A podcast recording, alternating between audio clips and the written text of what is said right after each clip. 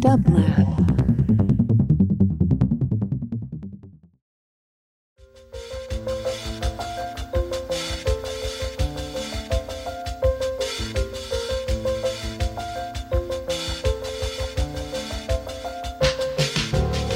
Welcome to the Quarantine Tapes, a daily podcast from Onassis LA and Dublab.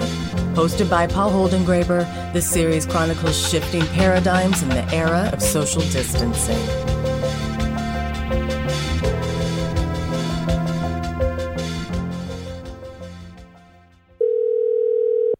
Hi, Paul. How are you? Hello, Tracy K. Smith. I'm so happy to have you on this call. Thank you so much for being part of the Quarantine Tapes, which is co presented by Onassis LA and Dublab. It's really a pleasure to speak to you um, after such a long time. Tell me, Tracy, how have you been living these last 13 calamitous months? Oh, gosh. how much time do we have? No, uh, it's been intense, right? It has been um, such a roller coaster of emotions and revelations. I feel very fortunate that everyone in my, you know, family is safe and well. But it's been a year of a lot of pain. It's been a year of witnessing how much work we have to do as a nation. It's been a year of intense interaction and even some conflict in contexts where I wouldn't have expected it because I think we are in a state of shock. We're in a state of upheaval, and it's just manifest in so many, so many contexts and so many forms. I've been um, so fortunate to have poetry, to have some wonderful, dear old friends who share a vocabulary I guess, of survival Mm, yes. with me that's been helpful. But every day I keep thinking, oh my gosh, how how much longer do I have to kind of keep doing this crazy tightrope walk? You know. You said where you didn't expect to find conflict. Mm-hmm. Um, where is that? Oh gosh. Well, I am somebody who's been eager to bring the vocabulary of justice and anti-racism into the different contexts that I inhabit. And one of them is, you know, the campus where I where I teach and where I I feel fortunate to serve students who have a lot of wishes and needs. And so, you know, I think it's been a year of working together with others to see how far we're willing to go toward this goal. But as you may know, we're not all on the same page. No. And so and so it's been in some ways very painful to be reminded of that. I guess it's also, you know, important because it means um, you know, we need to take stock of, of what the actual work ahead is and when we're everybody's comfortable, happy and, and no one is on edge, we fall into the perception that we're all working toward the same goal. You know, in, in preparing to speak with you, Tracy, again, because we've had the, the pleasure of speaking quite a few times, I was reminded of a line of Czeslaw Milosz, where he says that the purpose of poetry is to remind us how difficult it is to remain just one person. Yeah. And that made me think um, of putting that together with your beautiful essay which now will be included in There's a Revolution Outside, My Love, that you are editing together with John Freeman, who's also on the quarantine tapes. And in that essay, Dear Black America, a letter from Tracy K. Smith, you write, I've always felt great freedom in the countless territories making up the realm of blackness. So many routes to wholeness so many versions of joy. In blackness, I am local. In blackness, I'm also distant, kin, indigenous, and immigrant at once host and welcome guest. And you wrote that in the middle of this pandemic on it was published on July 2nd 2020 reclaiming or claiming joy in these calamitous times so i'm curious if together with Milosz and together with Mm-hmm. your letter, you you might help me unpack both the joy and also the pain you were mentioning. Yeah. Well, um, I love that Milosz, Miłosz quote. And I think it, now what it makes me recognize is we are many people as our original selves. And yet, in integrating ourselves into the various systems that we participate in, like, you know, school or society or a family, um, we take on the illusion that we're just one, that we're one uniform um, and coherent self, and that's a diminishment of of the large and varied original being that each of us is.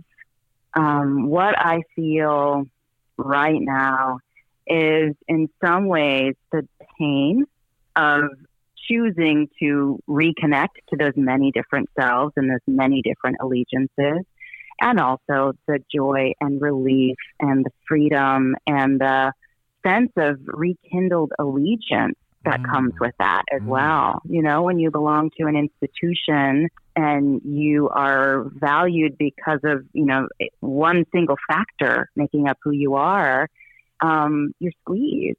And when you get comfortable with that, I think it's probably dangerous. So this this wild ride of 2020 to 2021, which I, I wonder how long it will go on. In some ways, I think is about startling us out of that illusion of smallness and urging or demanding that we invest in the the allegiances that we really believe in, and that we honor those different versions of ourselves. That's an exciting way of thinking about the work ahead. Um, the daily slog of it sometimes just feels exhausting.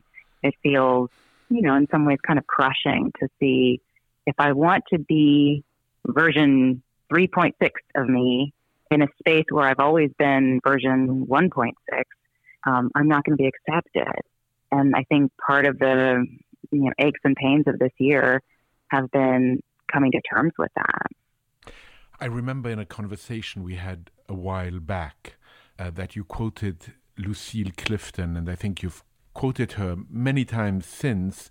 And this one mm-hmm. line, which feels to me so apropos now, where Lucille Clifton says, I write poetry to comfort the afflicted and afflict the comforted, brought to mind mm-hmm. again this extraordinary essay, Tracy, that you're you're including in the in your collection with John Freeman by Michael Kleber Diggs, who is new to yeah. new to me, and my goodness, thank you, thank you, thank you, thank you so much for um, having me read this letter from Saint Paul again on the complex flavors of black joy and to the question, How are you?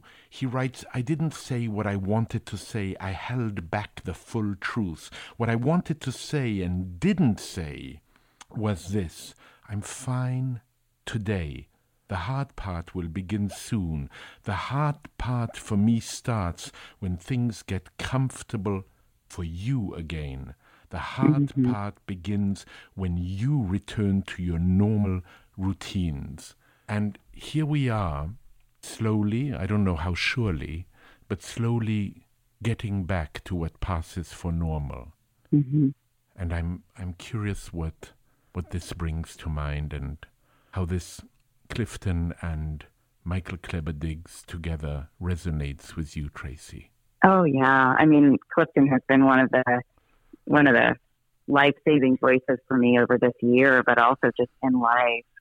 And Michael is a remarkable poet and um, I guess also a really remarkable prose writer. And I hope that means this essay means that there's a lot more that he's going to produce because his thinking is so Tremendous. beautiful, moving, complex, unsettling.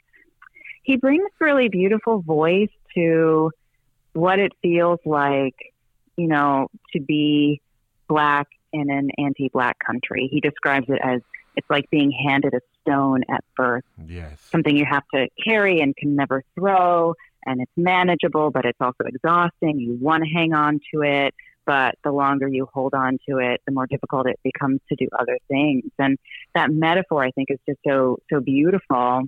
And that essay uh, culminates in something that turns that that stone into something else, a form of kinship and belonging. He, he, he says, you know, I'm in the club, and the club is all around me and it's in me. That's the kind of beautiful, transformative, realistic, and also humanizing, imaginative work that we're hearing so many so many vocabularies for right now, especially from people of color who are thinking out loud about what it feels like to make peace with living in this country and also to lend a hand to the kind of work and struggle that is upon us, you know, that, that comes with seeking to live up to the, the promise the promise of, of democracy. That stone image, which is so present in that essay, really makes you understand the, the notion of of a burden, of really an impediment. I mean, I'm always reminded of the origins of the word impedimenta, which means possession, as if you're possessed by this burden that you can't rid yourself of. Yeah, and the burden is not blackness. Right. The burden is the way that blackness causes other people to see and perceive and anticipate you and to um, you know, create a conflict that that activates this this fantasy or fear of what blackness asks of them. Um, and so I love the way his essay moves into there's a joy that we claim, and there's a joy that the speaker comes to understand. You know, the, the essay is also about listening to this uh, kind of sexy, maybe even a little bit raunchy right. club song. Right. Right. Right. right. It's wonderful. Uh, we, I don't want to give it away completely because I really want people to discover it when, yeah. when your well, your collection is coming out very soon, I believe. It's very soon. Yeah, May 11th. Ah, it's so exciting. Um, uh, I mean, the list of people is just phenomenal, I must say. In that essay, he doesn't only articulate joy with which he finishes, but also the way in which whiteness reacts to blackness, uh, over what he calls over-eager smiles, uh, the kind of compensation we have, which also leads to, in his mind and in his prose, he speaks about a great sadness. Yeah, he, he talks about modern racism being expressed through a violent politeness, which I, I think is a really apt um, and incisive way of thinking about that dynamic. This this collection that, that is coming coming out is, is made of so many voices. I mean, to to to refer back to the many voices we contain, you've included so many voices in that collection. Was there, with John Freeman, was there a, a rationale around it? I mean, what, why this collection? I mean, apart from the fact that we need it. Mm-hmm. Well, John is really, I think, so great at um, recognizing and then and then marking moments, and so he he recognized early on that we were living through a time that we were going to want a record of in the moment. Mm. And he said, let's look for a geographical uh, distribution so we get the whole country if possible, um, perspective from every landscape, perspective from different moments in the, the various crises that we're in the midst of. And because it is a time where we're thinking so much about American democracy, representation, inclusion, and the amazing diversity of perspectives, and also the critical point where we are, as a nation, being asked to decide if we actually do believe in, in justice, racial justice. You know, it's a, it's an anthology made up of mostly people of color, um, people from across the nation, people who are are writing out of a concern for the pandemic, concern for some of the environmental upheaval, uh, thinking about grief in different forms, thinking about you know prison and policing reform, um, and a whole host of things that that have been so activated um, in our in our everyday vocabulary of citizenship and even just coping during during this year. I mean, this this year hasn't let any dimension of our activity removed from the polit- political sphere. It, it, brings so much to mind the, the, the notion of June Jordan when she said poetry is a political act because it involves telling the truth. Here we mm-hmm. are, and you, you can't stay removed. Has it changed your practice? Mm, absolutely. Oh man, thank God for poetry because I feel like it's helped me to stay alive. But it's also really asked different things of me and offered different things. So mm. um, I have gotten to a place as a human where um, meditation has become so essential and not just the silent inwardness, but an actual leaning out toward the voices, the presences, the spiritual or ancestral presences that can help. Um, and so I feel that there's a kind of psychic dialogue that my poems are helping me engage in, which is very different from what my my poetry has felt like in other stages of my career. Um, but it's also a moment. I think it's it's a result of realizing, okay, I'm doing this thing, and I am leaning on. You know, I have always mentioned Lucille Clifton, but I'm leaning on these voices that have taught me why poetry is so essential in terms of telling the truth, in terms of bringing in the material, the reality that has been conveniently erased or marginalized from the Central American narrative. But it's also larger than poetry. I feel that poets like Clifton and Jordan and Audre Lorde and Gwendolyn Brooks and many, many others are doing a work that has to do with resistance, with um, survival, with saving mm. the soul of of America, and that's um, that's a heavy lift. And we might not finish this work in any of our lifetimes, and yet it's work that that I think we are um, wise to commit to. And so my practice this year, you know, has has become more consciously aligned with that larger struggle. And when you mention Audre Lorde, I, I'm always reminded of this line that haunts me, Tracy, where she says, Your silence will not protect you. Yeah. Mm-hmm. Yeah.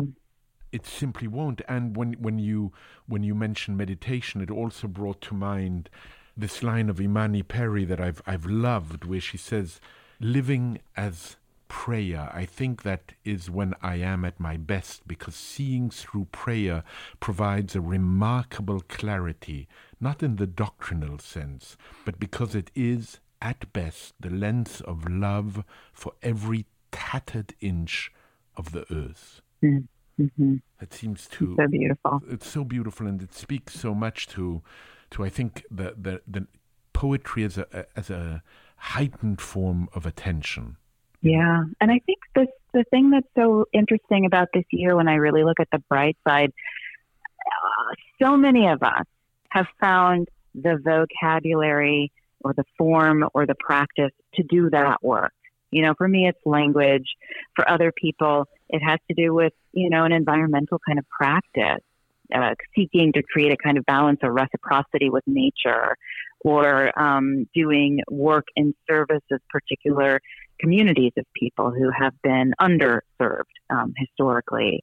And I, I, I'm excited that what we might all be doing is reanimating something like our collective imagination.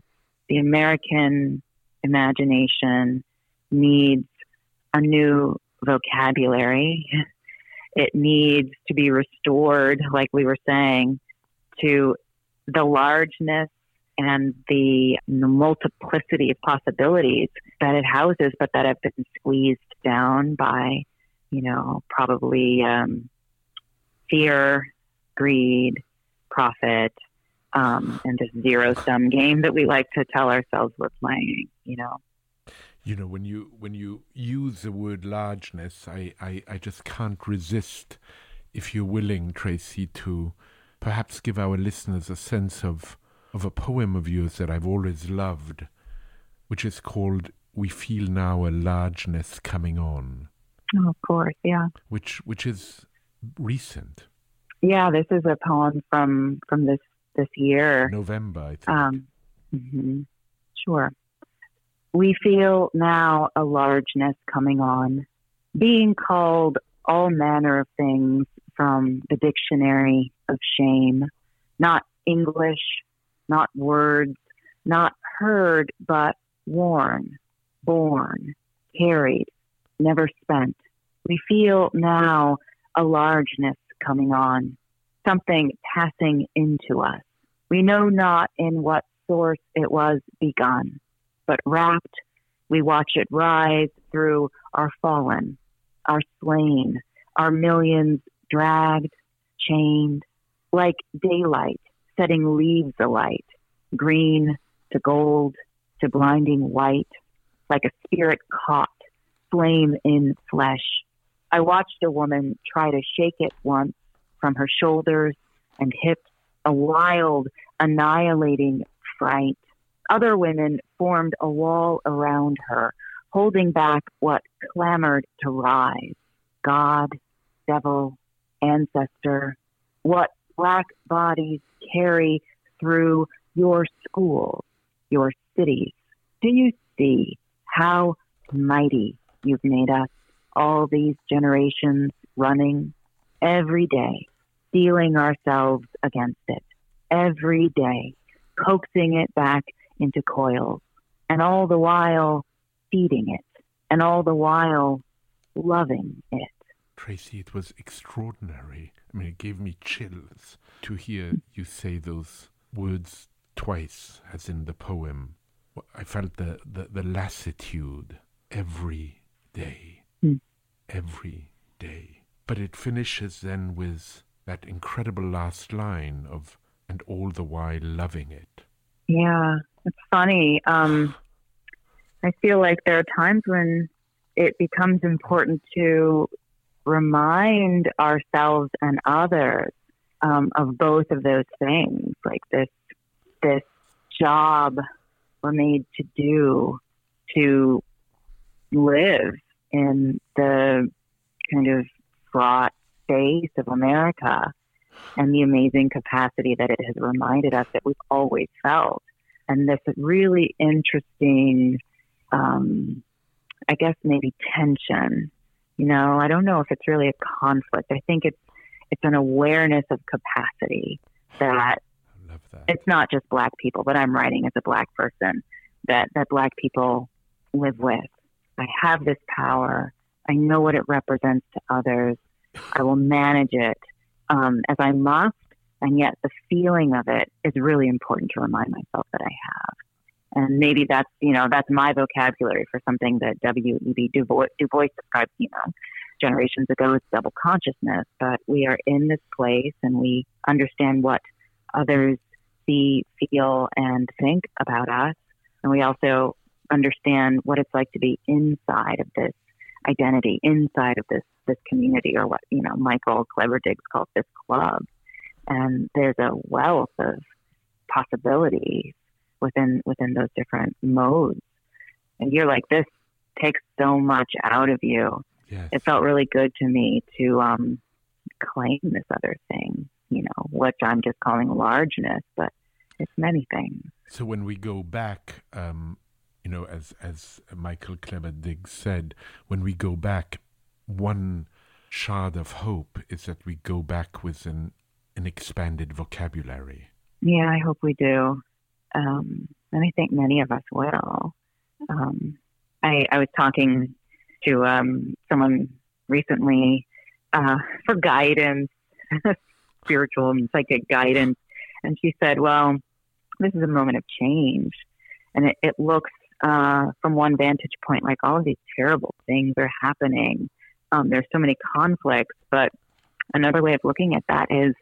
This moment of change is driving out so many of the outmoded practices, perceptions, and structures that we've cleaved to for so long. And they're flaring up on their way far away, you know? And that, that gave me this glimmer of hope like, okay, we're seeing all the ugly right now. And if we can keep doing the right work, and if enough of us can stay awake and do it, maybe the ugly can can actually really be vanquished in some way or at least enough of it, right? So we can enter into to something else.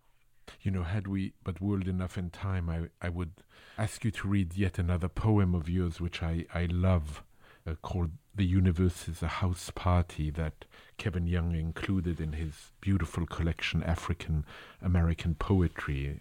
Um, with the first line, The universe is expanding. Look, postcards and panties bottles with lipstick on the rim. And I, I'm, I'm hoping that many people will, will discover that collection and continue to read mm.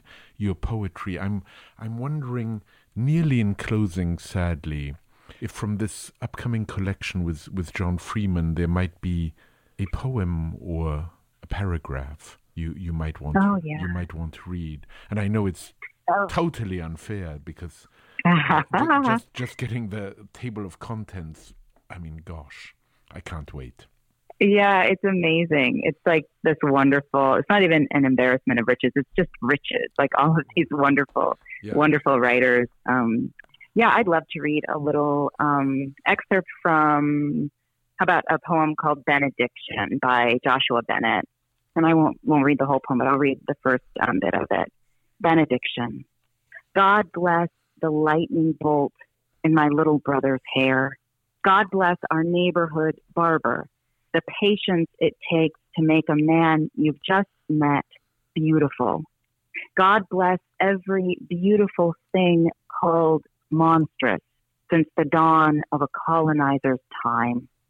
God bless the arms of the mother on the cross town bus, the sterling silver cross at the crux of her collarbone, its shine barely visible, her nightshade navy New York Yankees hoodie.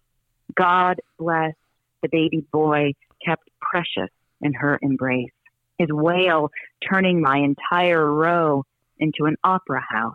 God bless the vulnerable ones, how they call us toward love and its infinite, unthinkable cost those last two words, unthinkable costs. Yeah. You know, we began with Milosz, and I, I'd like us to end with, with Milosz and um, maybe see how these words resonate with you. Milosz writes in a poem The bright side of the planet moves towards darkness, and the cities are falling asleep, each in its own hour. And for me, now and then, it is too much. There is too much world. Yeah. Well, I think that's so beautiful to begin with that image of the bright side moving toward darkness. Terrifying. but what I really hear, what, what sort of chimes in me is the too much twice. And maybe because I feel all year like I've been saying that to, I don't even know who, but this is too much. This is too much. And yet all year finding within myself and others the resources to kind of keep at it, um, which is really maybe it's one of the gifts of this time that we've turned to turn to others and ourselves in, in ways that we, we don't often to do this this work. You know, one of one of the the nearly recurring leitmotifs of these 200 quarantine tapes has been a, a slowing down, um, nearly a pause. I mean, for those who could pause, of course. Can you tell me? You've had all these great questions for me, but what is keeping you going, and what do you tell yourself um, in this crazy time? I, I I tell myself that we we must persevere, and that there, I, I I'm worried about what it will be to go back to to what passes for normal. Mm-hmm.